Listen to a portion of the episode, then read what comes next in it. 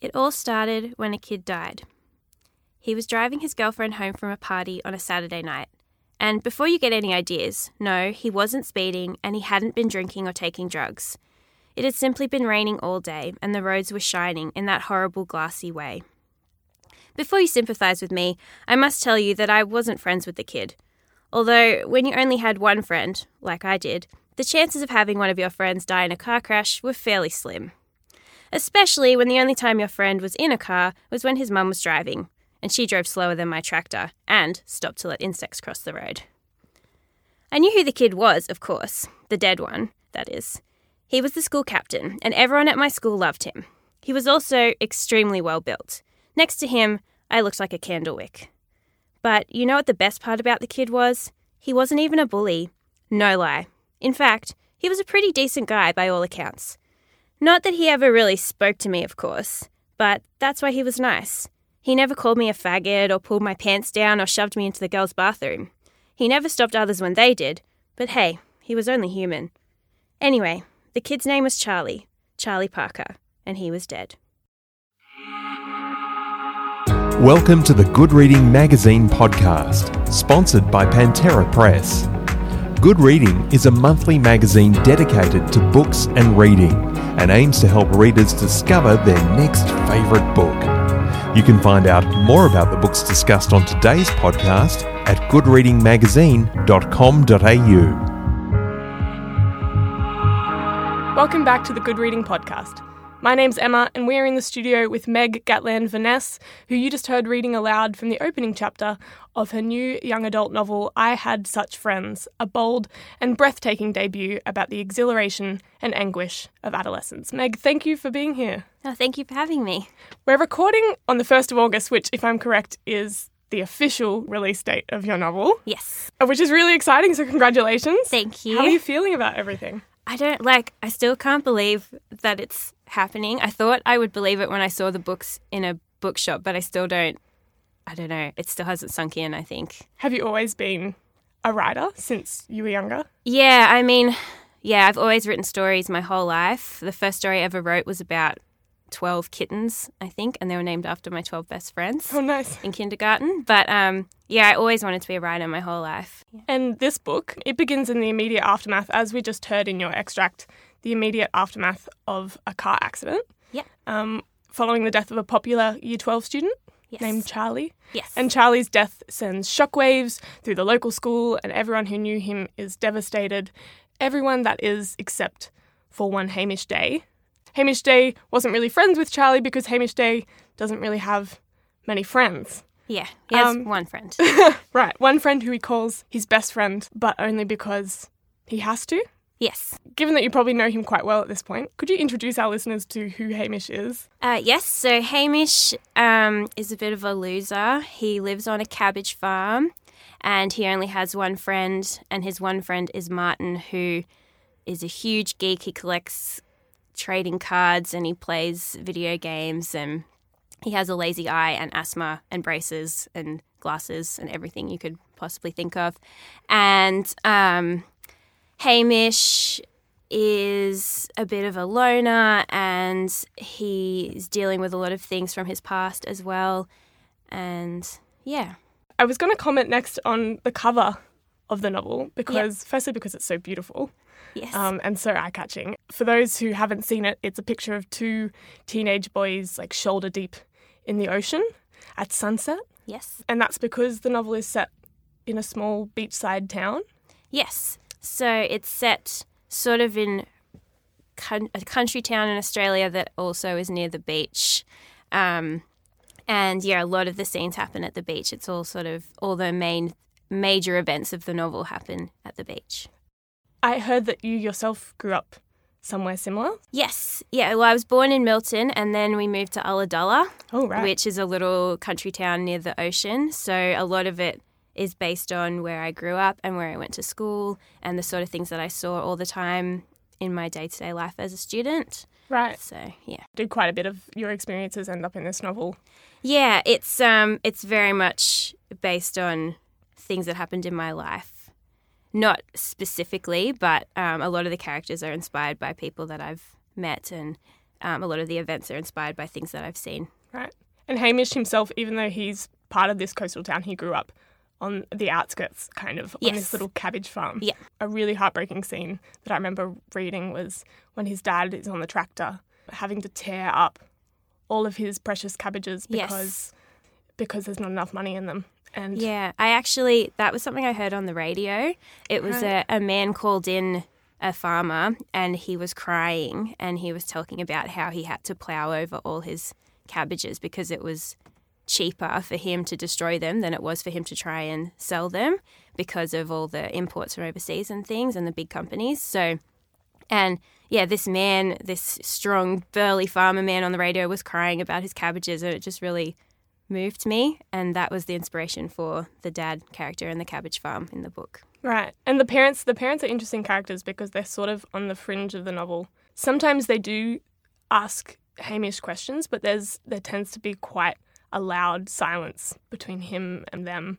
Yes. Um, and in fact, the adults in the novel aren't really present at all. yeah. Was there a reason for that? I feel like a lot of the time, um, kids and teenagers feel like they're going through things alone and that they can't really talk to adults about their problems because they don't think they understand. So um, I guess a lot of it comes from that. But also, his parents are really busy because his dad's a farmer, so he doesn't see him very often because he's always out really early and then he goes to bed really early. So I wanted to convey that sense of isolation that a lot of kids feel. That actually leads me on to my next question because a lot of YA deals with similar themes to your novel, like love and relationships and identity. And while your story still tells that familiar tale of, uh, of the high school outcast who has these friendships and a first love and so on, you do it with a rather refreshing honesty. And you don't shy away from really quite tough topics like death and abuse and sex and sexuality. Why do you think it's important to be upfront about those kind of issues? Well, I'm a teacher and I see every day the students that I teach are going through things like before they even get into the classroom, they've most of them have anxiety or depression or they're dealing with grief in their family or their friends and um, they're all going through stuff and so I felt the need to I don't know, shed light on things and, and normalize things to make them see that they're not the only ones going through those sorts of things and that it's okay to talk about it. Right. Yeah. And how, how have your students responded?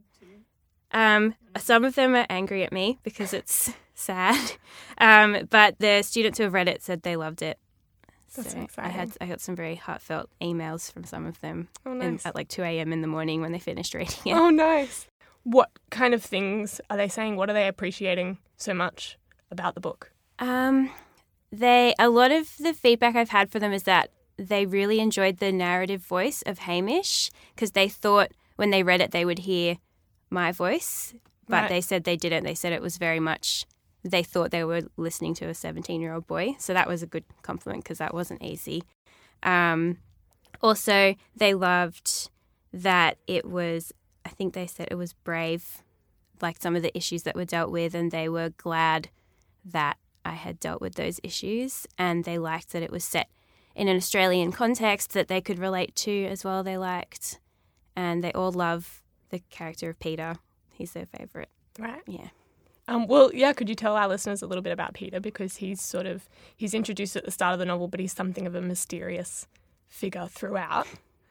Yes, so Peter is um, he is a football player, and but he hardly ever shows up for training, and he doesn't really show up for school very often. But he, in the first chapter, he befriends Hamish, the the loser with only one friend, and he spends the rest of the novel trying to work out why he's he's been befriended by this Peter because he sort of looks up to Peter as this really cool guy who has a car and doesn't show up to school and that kind of thing. And um, yeah, and then it turns out that Peter's got just as much stuff going on as Hamish does.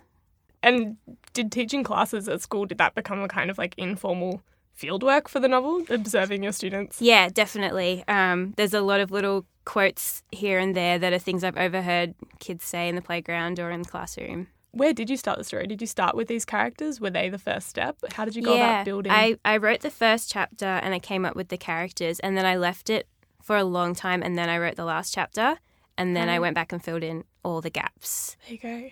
Yeah. So it was it was all planned out, which is unusual for me. Usually I just sort of write and see what happens, but this book I had a very clear beginning and ending that had to happen. Right. And what is some of your like writing processes? Because I know a lot of our listeners are always really interested in, for example, where you write.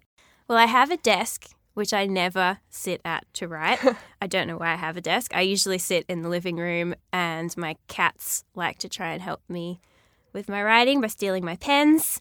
Um, and yeah, I don't struggle too much with writer's block only because I have so many story ideas that if I start to struggle with one, I just start a different one. But then that's the problem because I have all these unfinished stories on my laptop. But yeah, so I usually sit in the living room with the cats, not at my desk. Nice. Some of those unfinished projects, are they what's next for you?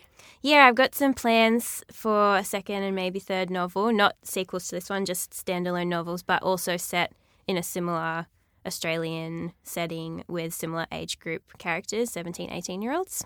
And what about you as a teenager yourself? What were, for example, like your own reading habits? Um, I read everything. Um, when I was a teenager, I always had a book in my hands. I loved authors like Jaclyn Moriarty was my favourite, and Melina Marchetta. I always really liked Australian young adult as well, things that were relevant. Um, but I also loved fantasy and most everything, really. Do you find yourself recommending those same books to your students now? Yes. Yeah. Yeah, all the time. And what about for those students who aren't maybe as interested in reading? Do you have a book that just seems to work every time? I don't think I have a specific book. I think it depends on the student and what kind of things they like. Um, it's usually good to start with something small. Like The Little Prince is quite a short novel that you could read in, a, in an hour or two. So that's a good one to get them started. Or something like the first Harry Potter book is always good. But yeah, it depends on the student and what sort of. I always ask them what movies they like, and then I try to find a book that's similar. I was going I was going to ask you then how have those sort of reading habits evolved into adulthood? What do you read now? Um, I'm currently actually reading the complete works of Jane Austen. Oh, really? which I have in my bag and it's really heavy. Um, but I just read The Shifting Fog by Kate Morton and I love everything that she does. Nice. And before that, I read uh, the Colors of Madeleine series by Jaclyn Moriarty, which I think is probably the best fantasy series I've read since Harry Potter, which is Big a big claim. So if you haven't read it, you should read it. Your book deals, like we said before, with quite tough issues. Yep. And as a teacher, I'm sure you would have witnessed those, and even as a young person, we all go through them. What kind of conversations do you hope that this starts among students and maybe even parents as well? I'm hoping that at the very lowest basic level, it will just get students, uh, like children, kids, talking about what's happening to them in their lives and make them understand that they can talk to each other and they can talk to parents and teachers if they need to. So I guess that's the first the first step is just getting the kids comfortable talking about these sorts of things and then the next step is making parents more aware of the secrets that their kids might be keeping from them and why that is, and maybe trying to help parents to make it easier for their kids to talk about those sorts of issues. And then I suppose then the third level is getting teachers and other people in places of power when it comes to children able to help somehow to give counselling and to discuss these sorts of things in a safe environment. I Had Such Friends is published by Pantera Press and it can be purchased via the Good Reading website, goodreadingmagazine.com.au, or at any good bookstore. It is funny, it is fearless, it is heartbreaking, and it speaks directly to its readership. Meg, thank you so much. Oh, thank you for having me. I've had a great time.